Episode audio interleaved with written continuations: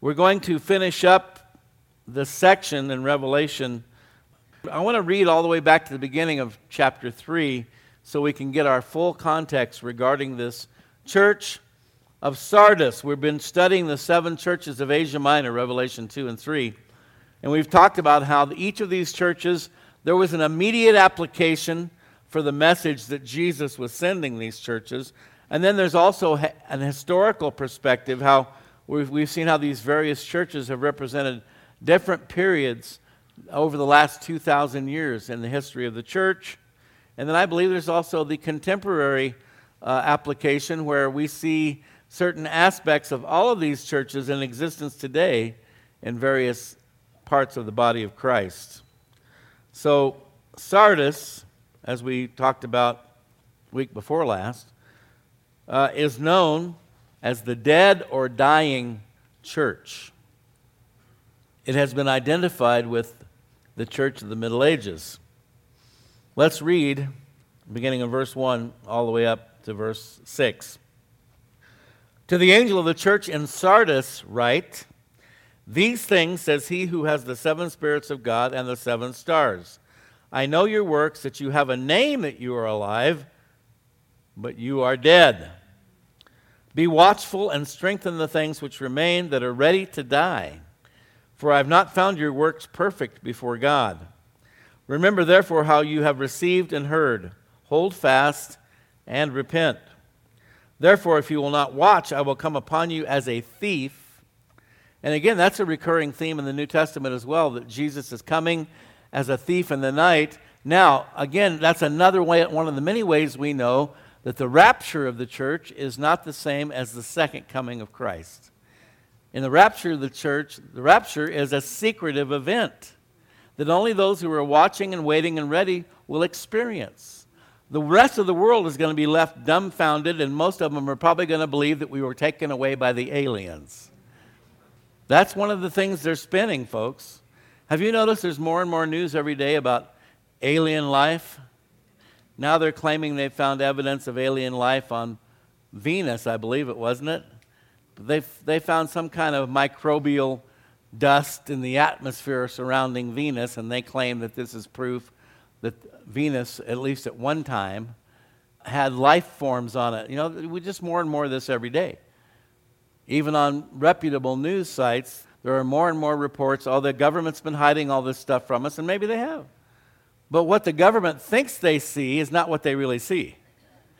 Because going all the way back to the late great Dr. Walter Martin in the 70s, he put forth the proposition that the, these UFO sightings were actually sightings of uh, demonic entities. Transdimensional activity. We all know that angels go back and forth between heaven and earth, right? We know that, uh, particularly as recorded in the scriptures, people have had angelic encounters, and I suspect there's other evidence of that besides what we see in the scriptures of angelic encounters, and people have had demonic encounters. In fact, particularly those who have delved into the realm of psychedelic drugs, LSD, and so forth, psilocybin, you know, you name it, all these uh, psychedelic drugs, oftentimes they report having seen whom? Satan you see, in the, in the Bible, the Greek word um, for witchcraft is pharmakia, and it has to, you know where that word comes from, right? Pharmakia, pharmacy, drugs. There's a direct connection in the Bible between witchcraft and drug usage. And when people engage in this kind of drug usage, and I believe it goes all the way down even to marijuana, you're opening the door to demonic infiltration. Do you realize that? People are so ignorant of that fact. But when you delve into that realm of mind altering substances, you are opening the gateway to demonic activity.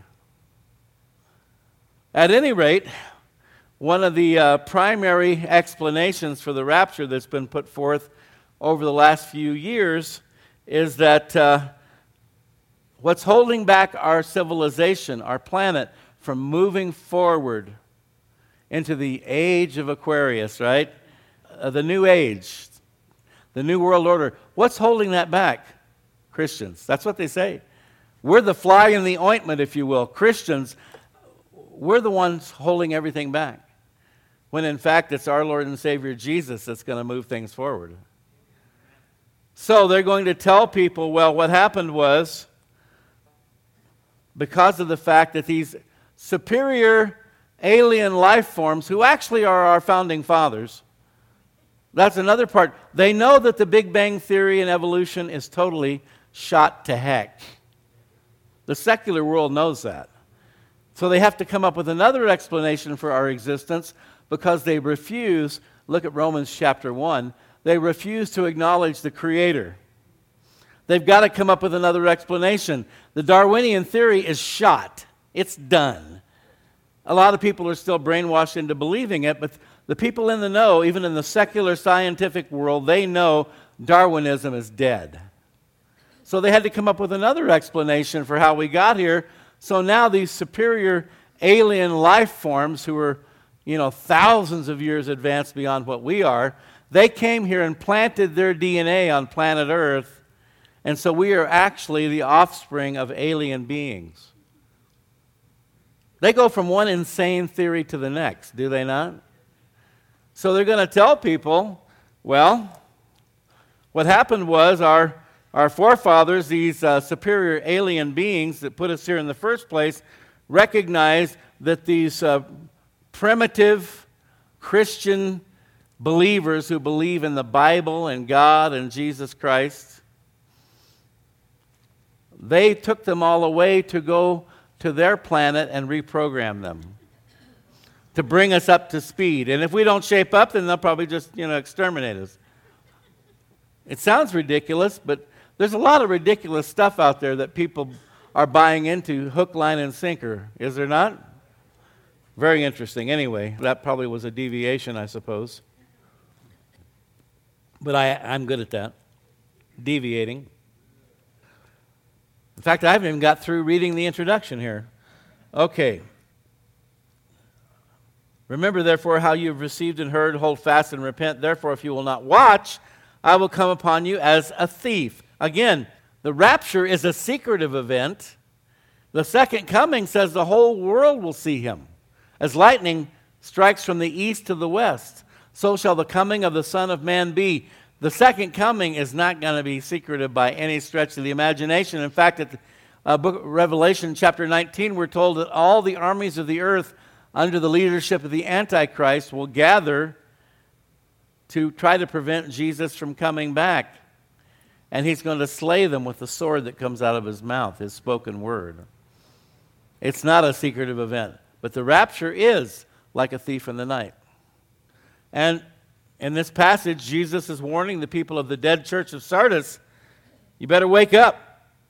Otherwise, you will not know what hour I'll come upon you. You have a few names, even in Sardis, who have not defiled their garments, and they shall walk with me in white, for they are worthy. He who overcomes shall be clothed in white garments, and I will not blot out his name from the book of life, but I will confess his name before my Father and before his angels. He who has an ear, let him hear what the Spirit says to the churches. Let's pray. Father God, we thank you as always for your word. We love your word. We cherish it. We treasure it. Thank you for this precious, precious gift you've given us so that we can learn about you, get to know you better, draw closer to you, Father. We thank you that your word is our spiritual food, and you're the good shepherd, and you love to feed your sheep. So we ask you to bless this time of Bible study now in Jesus' name. Amen. Again, another sign of genuine revival is God's people are excited about Jesus coming back. When you're not excited about Jesus coming back, that probably means you know you're not where you ought to be. Or you're distracted. You're totally focused on the things of this world instead of the things of God's eternal kingdom. Having a hard time digging in here. I just, there's a lot swirling around in here after four days in Omaha. You have a few names, even in Sardis, so, like Sardis is really bad, man, but even Sardis has a few.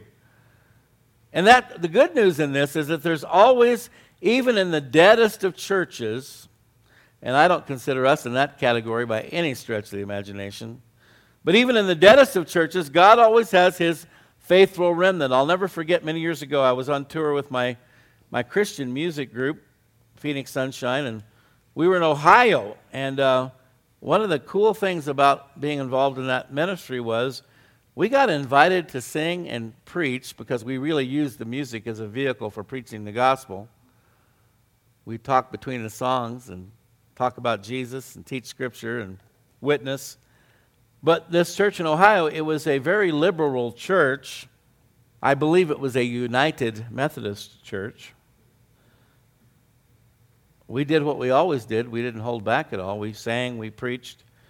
And afterwards, we were outside, and these two young people came up to us, late teens or so, and they were in shock. They said, How in the world did you ever get into this church? they said, as far as we know, we're the only two believers in the whole church.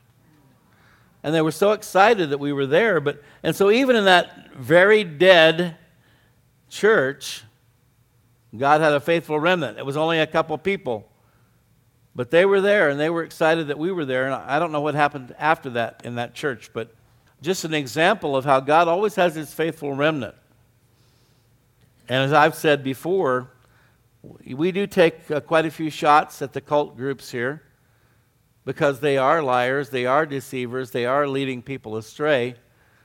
But I think even, even within the Mormon church, Jehovah's Witnesses, you name it, I suspect there are probably some people who really know Jesus. I don't think it's a majority by any means. But God promises in His Word that His Word will not return void. And so when people are sincerely seeking God with their whole heart, and they're reading the Scriptures and they're allowing the Holy Spirit to speak to them, you can be anywhere and you can become a born again follower of Jesus Christ. And so, the other side of that coin is, unfortunately, there are a lot of people in more mainstream groups who think they're going to be there and maybe aren't. But you have a few names, a few people who have not defiled their garments. Now, Luke 18 8, when the Son of Man comes, will he really find faith on the earth? And so Jesus is indicating that another sign that his return is near there will be a marked decline in the number of people embracing the true faith. Just like we have fake news today, we have fake faith, we have fake Christianity. When Jesus says, When the Son of Man comes, will he really find faith? He's talking about the true faith, not the man made faith that so many have embraced today. But there will be a marked decline in the number of people embracing the true faith of the God of the Bible, of Abraham, Isaac, and Jacob, the Father, the Son, and the Holy Spirit. So many have rejected large parts of the scriptures, anything that makes them uncomfortable, anything they don't agree with. Last time I checked, we don't have to agree with God for Him to be right. In fact, the Bible says, Let God be true and every man a liar. Matthew 7 14. Jesus said, Narrow is the gate, and difficult is the way which leads to life. It's not difficult to get saved. That can happen in an instant when you confess your sins before God and you acknowledge Jesus Christ as your Lord and Savior. You ask Him to forgive you of your sins, wash you with His precious blood, come and live inside of you. But what Jesus means is difficult is the way which leads to life. Becoming a follower of Christ is definitely not the path of least resistance. In fact, it's quite the opposite. Jesus said, Hey, if you want any man come after me, let him deny himself, take up his cross, and follow me. It's a cross of self sacrifice, it's a cross of denial. We're called to a higher form of living in Jesus Christ. The gate is narrow, Again, the world would like to cut a wide swath, wouldn't they? In fact, they do cut a wide swath. They will accept just about anything except the truth, right? And now, not only can you embrace any belief system that you want to, except Christianity, and then Judaism comes in right behind it. That's, there's a lot of rising anti Semitism in the world today, isn't there? We both worship the same God, the God of Abraham, Isaac, and Jacob, the one true God. You can believe anything else you want, and that's fine. But if you believe in Jesus, the aliens are going to get you. Narrow is the gate. Because Jesus said in John 14, 6, I am the way, the truth, and the life. No man comes to the Father but by me. Jesus is the gate. You don't have a big, wide, expansive gate. You know, all pathways lead to heaven. You've heard that one, right? Doesn't matter what you believe as long as you believe in something. See, that's not the way it is, folks. It's a narrow gate. Difficult is the way which leads to life. It's a challenge. That's why repeatedly we see here in Revelation Jesus talking about the rewards for the overcomer, the one that stays the course, the one that fights the good fight of the faith until the very last breath that we take. Narrow is the gate and difficult is the way which leads to life, and by that, Jesus means eternal life, right? If you're here, if you're functioning biologically, if you're breathing, eating, drinking, sleeping, breathing, then you are alive in a biological sense, but Jesus is talking about eternal life, the pathway that leads to eternal life, and there are few who find it. Is that because God doesn't like most people? No. God so loved the world, right? Why are there few that find it? Because there are few that are willing to truly humble themselves before the living God, admit that they're sinners, repent of those sins, confess them before God, and acknowledge that Jesus Christ is the one and only Son of the living God, the Savior of the world, the way, the truth, and the life. There are few that are willing to really do that. But what happens to us as believers, especially if you're part of a, a church like ours where there's a real commitment to teaching through the scriptures, not just giving warm, fuzzy messages? What happens is we kind of live in a bubble and we kind of start to think, maybe not on the conscious level, subconsciously, whatever, we start to think that everybody loves God like we do, that everybody studies the Bible like we do, that everybody w- loves to worship the Lord and sing and praise Him and all that, when the fact of the matter is, we are in the minority, folks. We're in the minority. And so it's a challenge. It's a difficult path. It's a difficult path. And th- for those who are still out there in the working world, I know we have a lot of retired folks in our church. If you're still out there in the working world or in school or in the office, then you encounter these things. You know the resistance. You have a few in Sardis. Even though Jesus identifies Sardis as a dead church, and it's one of the churches in Asia Minor that he has absolutely no commendation for. He usually starts with a commendation and then a rebuke. He has no commendation for Sardis. It's a dead church, but even there they have a few names, a few people, a faithful remnant who have not defiled their garments. Now, there are some inscriptions in Asia Minor that indicate these ancient temples to all the various idols that they worshiped. They had a some, some kind of a posting or a, an acknowledgement that it barred temple worshippers from entering with soiled garments because this would be an insult to the deity, so to speak. And it reminded me of Matthew chapter 22 when Jesus tells this, the parable of the wedding feast. And this is where God, the king, invites all these people to the wedding feast. And it's too long to read the whole parable, but what I, I just want to read in verses 11 through 14. When the king came in to see the guests, this is the wedding supper of the Lamb, those who were invited to come and celebrate with God here at the end of the age. When the king came in to see the guests, he saw a man there who did not have on a wedding garment. So he said to him, Friend, how did you come in here without a wedding garment? And he was speechless. Then the king said to the servants, Bind him hand and foot, take him away, and cast him into outer darkness. There will be weeping and gnashing of teeth, for many are called, but few are chosen. And it's just like I referenced a few moments ago. So many who sadly believe that they will be part of this wedding feast when, in fact, when they show up, they will not have the proper attire. Because the only wedding garment that will get you into the marriage supper of the Lamb are the robes of righteousness that Christ bestows upon us when we're born again by the Spirit of God. Folks who have not defiled their garments.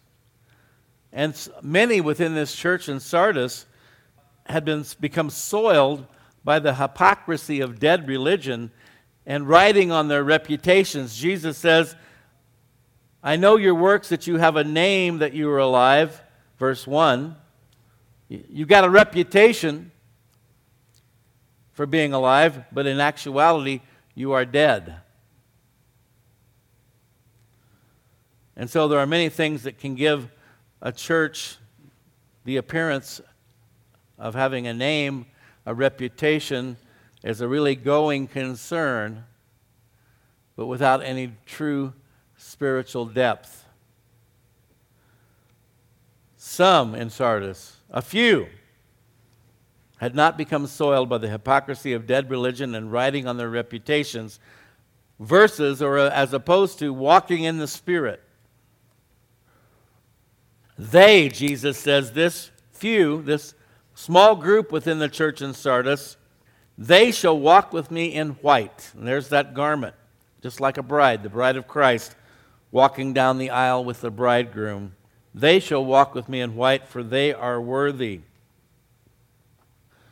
Now, what makes you worthy? Again, we can never uh, muster up enough goodness and righteousness and holiness within ourselves to be worthy it's only when we yield our lives to Christ and He clothes us in His robes of righteousness that we become worthy. James chapter 5, it says, The fervent, effectual prayer of a righteous man availeth much. It's very uh, effective. But how do you find a righteous man? You find a man who's humbled himself before God and confessed his sins. It's Jesus' righteousness, it's His perfection. They shall walk with me in white for they are worthy. What? Because they're perfect? No. Because they've humbled themselves before God, confessed their sins, repented, been born again by the Spirit of God, and filled with the Spirit of God. But what a fantastic thing to have said about you. They shall walk with me in white, for they are worthy. And you see, the thing is, people can say whatever they want about you. They can judge you, they can smear you. Boy, social media there's a lot of that going on in there. You can trash somebody's reputation in a heartbeat, but you know what? At the end of the day, as long as God says you're worthy, that's all that really matters. Luke 21 36. And this again is the parallel passage to Matthew 24, where Jesus lays out for the disciples the things to look for as indicators that his return is at hand. Luke 21 36, Jesus says, Watch therefore and pray always. So we're to be watching for him.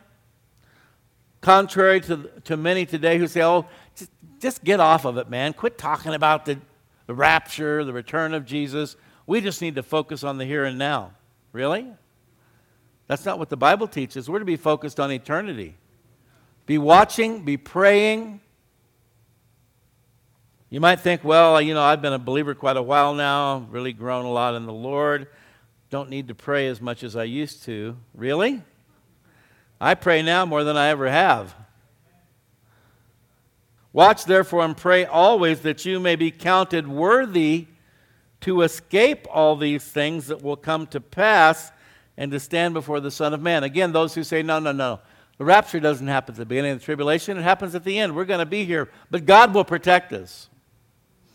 We've been over all this, folks. The tribulation is the outpouring of God's wrath on an unbelieving world, and it's the, God's time to restore Israel. The church has another role during the tribulation, and that's to be at the throne of God worshiping Him. And why would Jesus dangle this carrot in front of us? Pray always that you may be counted worthy to escape all these things. So you need not feel guilty. Do you ever feel guilty sometimes? Lord, please get us out of here. Take us home. I want to be with you. Do you ever, do you ever feel guilty afterwards? Or maybe the devil's trying to beat you up a little bit. You chicken. You wimp praying to get out of here? Don't you have the, the fortitude and the, and the guts to stay here and fight for God during the tribulation?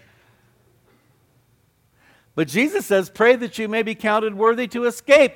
Why would he tell us that unless it's possible to escape it? Right?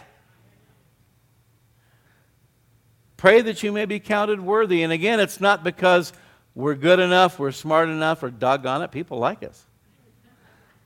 No, it's because we are walking in right relationship with God.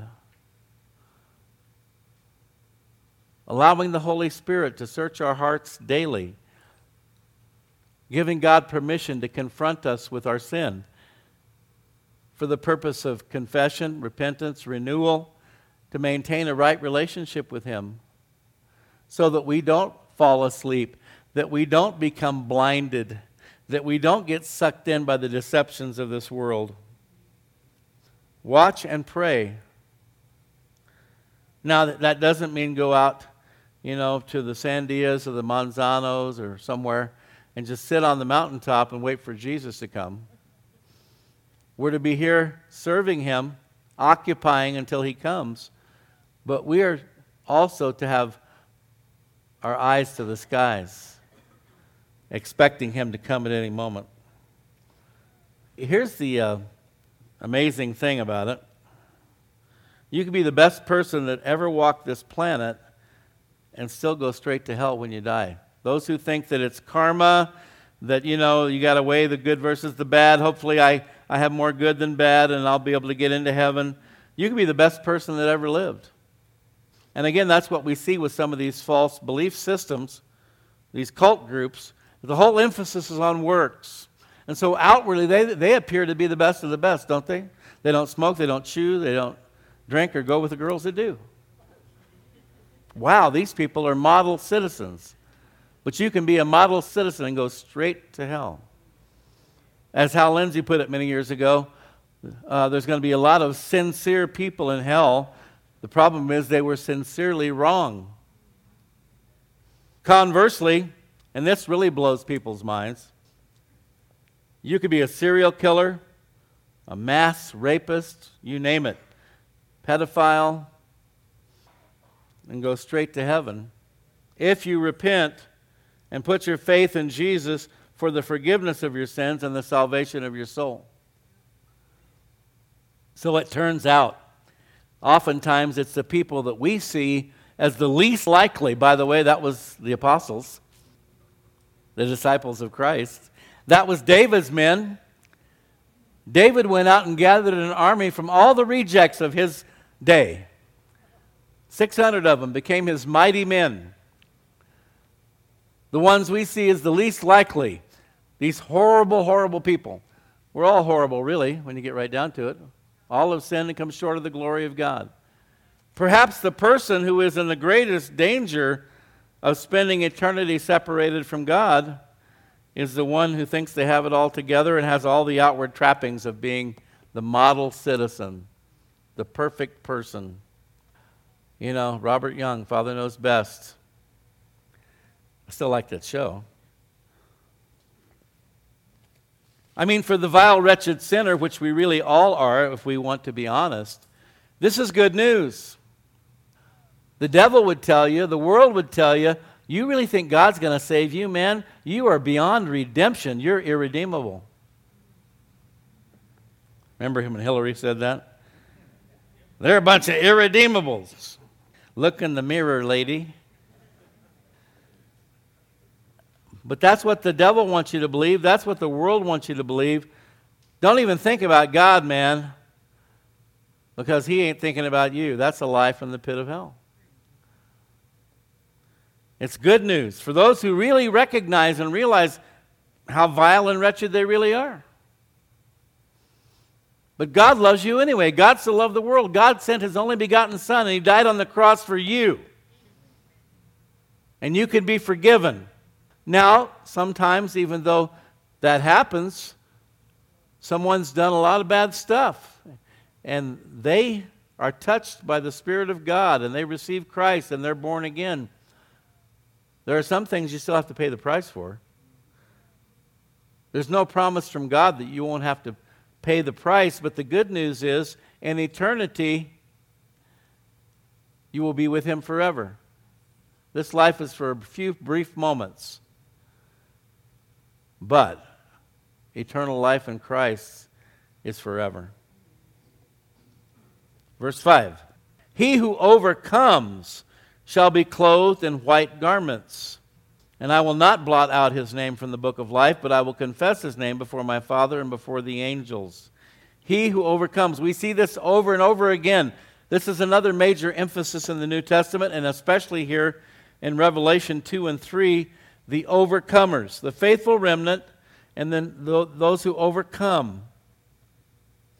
Now, in this case, with Sardis, this church is a dead or dying church the overcomer will be the one who keeps the fire burning in his or her heart. All the things we've talked about this morning, and beyond that, overcoming the world, the flesh, the devil, the temptations that this world throws at us, and especially the temptation to depart and deviate from the true faith and embrace an easier, more comfortable, false gospel. That's why Jesus said, when the Son of Man comes, will he find faith on the earth? Real faith. Not a fake faith, a false faith, a comfortable faith. He who overcomes these things, the temptation to be caught up in false doctrine, to reject the true faith, delivered once for all to all the saints, as we read in the book of Jude. Today, we, whether there's these popular words flying around, reinventing things. We need to reinvent, reimagine. The latest one, again from the left, is we need to reimagine law enforcement. Imagine law enforcement with no law enforcement. Right? Imagine law enforcement that can't enforce the law. That's what they're talking about. And people are doing the same thing with Christianity. It doesn't work anymore for the 21st century. We're postmodern. We're not just modern, we're postmodern. So we need to reinvent and reimagine Christianity. No, I don't think so. You didn't invent it. God is the author and the finisher of our faith. You don't have any right to mess with his stuff. We're not to reinvent you know what needs to be reinvented? You and me. We need to be regenerated by the Spirit of God. We need to be transformed by the renewing of our minds. That's the reinvention that we need. So, he who overcomes, the blessings, the promises are for the overcomer, the victor, the one who stands firm to the end. Now, at the end of the day, God's the judge. He knows. He knows who's his and he knows who's not. And we might, you know, look at someone and say, well, I don't know, man, I don't see a lot of fruit there, but I'm not the final arbiter of that person's salvation. God is. But I think the, the wise path, the right path, is to be an overcomer, don't you? I mean, some people want to take that chance of, well, yeah, I got saved in 1982 and I'm good to go, but I don't really have time for all this church stuff, religious stuff. But, you know, me and Jesus, Tom T. Hall, me and Jesus got our own thing going, right? Well, you know, that's fine. It's between you and the Lord, but I think I want to be an overcomer. Shall be clothed in white garments. So here again, the white garment, the garment of righteousness. So this promise is not just for the faithful in Sardis, but to every believer who overcomes. White garments are symbolic of righteousness, victory, and the glory of God. Now, my only problem when I wear white garments is I always get something on them. You know, never fails. Of course, I guess part of that is because on a dark garment you don't see it as much. But it really shows up on a white garment. But the good news is when we get these white garments, we won't ever have to worry about any more stains. They're going to stay pure, pure as the driven snow. I will not blot out his name from the book of life. Now, this is interesting. By the way, this does not mean that you can lose your salvation. It's actually a promise of security for the true believer. To not blot out is a figure of speech affirming a positive by negating its opposite. Thus, it means, I will not blot out his name. It means I will include his or her name. I will not blot out his name from the book of life. Now, there's a, the widely accepted interpretation of this verse, which, by the way, in ancient cities, they kept records of their citizens just like we do today. We just had a big census. I won't ask how many of you didn't fill it out. I guess you all did. There was no, I didn't sense anything here. You don't have to tell me. And I don't have to tell you. But they would keep registers of their citizens. And in those days, unlike today, the names of the dead were erased. They would have this book, this registry of the citizens, and when somebody passed, they would erase their name from that registry. It's too bad they don't do that today. We wouldn't have all these dead people voting. There's a thought. But the book of life mentioned here contains the names of all those who were born physically into this world. This is the most widely accepted viewpoint here that the book of life is a book of all those who were born into this world, which negates this idea. Some people teach pre existence. The Bible doesn't teach that. When God creates us, that's the moment that we become a living being in the womb. Those who reject Christ have their names blotted out of this book of life. For all purposes to God, they're dead. True believers have their names recorded. There's another book mentioned, Revelation 13:8. It's the Lamb's book of life. True believers have their names recorded in the Lamb's book of life, and those who do not have their name in the Lamb's book of life will go to hell. Revelation 20, verse 15.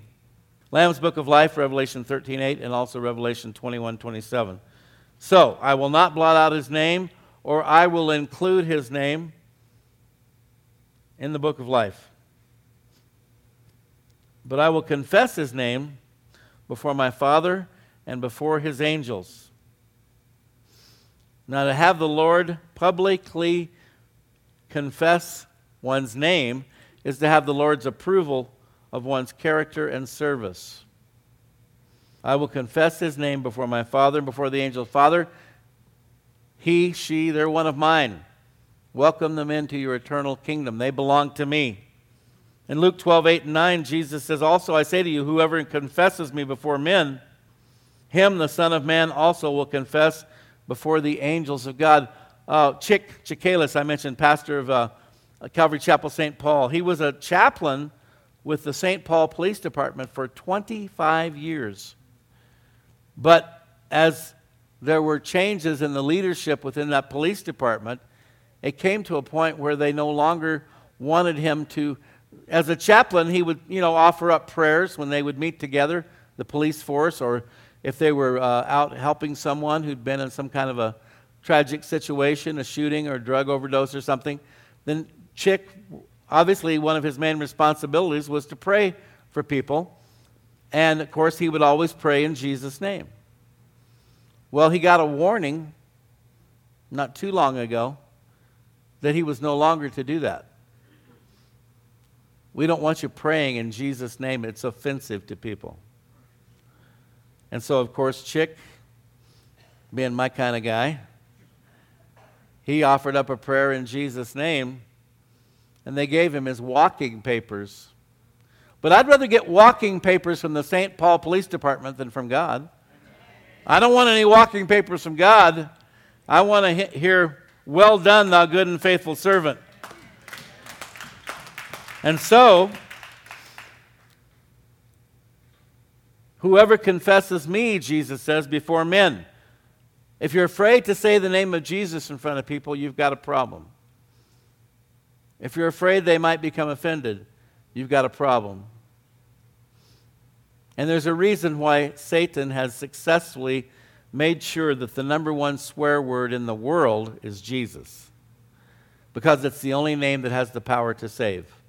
There's no other name given under heaven by which man must be saved except for the name of Jesus. The name above all names. So, of course, the devil's going to try to trash the name of Jesus.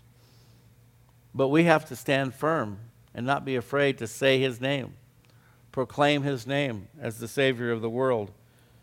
But, verse 9, he who denies me before men will be denied before the angels of God. You don't want to get there and have them say, I'm sorry, I don't know you. The Christians at Sardis, it would appear, were dangerously close to denying Jesus before men. You have a name that you are alive, but you are dead. And again, that more and more we see where churches are steering away from using the name Jesus, talking about sin, talking about the blood of Christ, the cross of Christ, and so forth. Sardis was at a very dangerous place, like many today. And what happens is that those who are drawn into dead religion soon see no purpose in proclaiming a risen Savior. So that is the scenario for Sardis. Not a good one, but the good news there was a faithful remnant, and there were still promises for those faithful folks who were overcomers that they would be clothed in white, that their names would not be blotted out from the book of life, that Jesus would acknowledge them before the Father and all the angels in heaven. then that's exactly what we desire as well, is it not? Let's stand. Let's pray. Father God, thank you Thank you for the truth of your word. Thank you that you love us too much to lull us into a false sense of security. Lord, your love is tough sometimes, but your love is real. We thank you for the glorious, wonderful promises for those who overcome, Lord, and it is our sincere desire to be overcomers. Lord, not to become one of those who fall away, who drift away, Lord, as you predicted in the last days that many would fall away from the faith. We want to be those who stand firm to the end and who are clothed in white and are there to celebrate with you at the marriage supper of the Lamb. Father, thank you. You promised the power of your Holy Spirit to those who ask. You said you love to give good gifts to your children. How much more will you give the Holy Spirit to those who ask? So we ask right now, Father, for the power of your Holy Spirit to be with us, in us, and upon us. Give us strength, Lord, to stand firm in these last days. And Father, now as every head is bowed, every eye is closed, I'm going to ask you to raise your hand if you need prayer this morning. We're not laying on of hands right now, we're not doing that. But if you need prayer, whether it's for health, wisdom, guidance, maybe the salvation of a loved one, a friend, or a family member, whatever it might be, provision, maybe you've been struggling through this pandemic, it's been a difficult time. God knows that. He wants to take care of you, He wants to provide for you. I see your hands. We're going to pray for you right now. Father, I lift up each one this morning that's raised their hand. God, you see them, you know them. You know them better than they know themselves. And you're a loving Heavenly Father. Your desire is to bless your children. Lord, not because we're perfect, but simply because we have humbled ourselves before you and acknowledged that we need a Savior, Father. We know that we are sinners, and we thank you for the salvation that comes through the shed blood of Jesus Christ. I pray for each one right now, Lord. You know what they need. That's the amazing thing, Lord. You're omniscient. You know everything. You're omnipotent. You're all powerful. You're omnipresent. You're everywhere. So we know that you're here with us right now. And I pray for each one, whether it's for health, Lord, if they need healing, we ask that you pour out your healing oil upon them. Lord, encouragement, strength, wisdom, guidance, provision for the basic needs of life. Lord, we look to you as our source for everything that we need in this life and in the life to come. So ask your blessing upon each one of these now. Pray that you'd receive now our final offering of worship before we depart. And we pray for safe travel to wherever we're going, whether it be to our homes, to a friend or family member, out to lunch, wherever it might be, Father. Just be with us and make us aware of your presence throughout this day and throughout this week. We pray in Jesus' name. Amen. Praise God.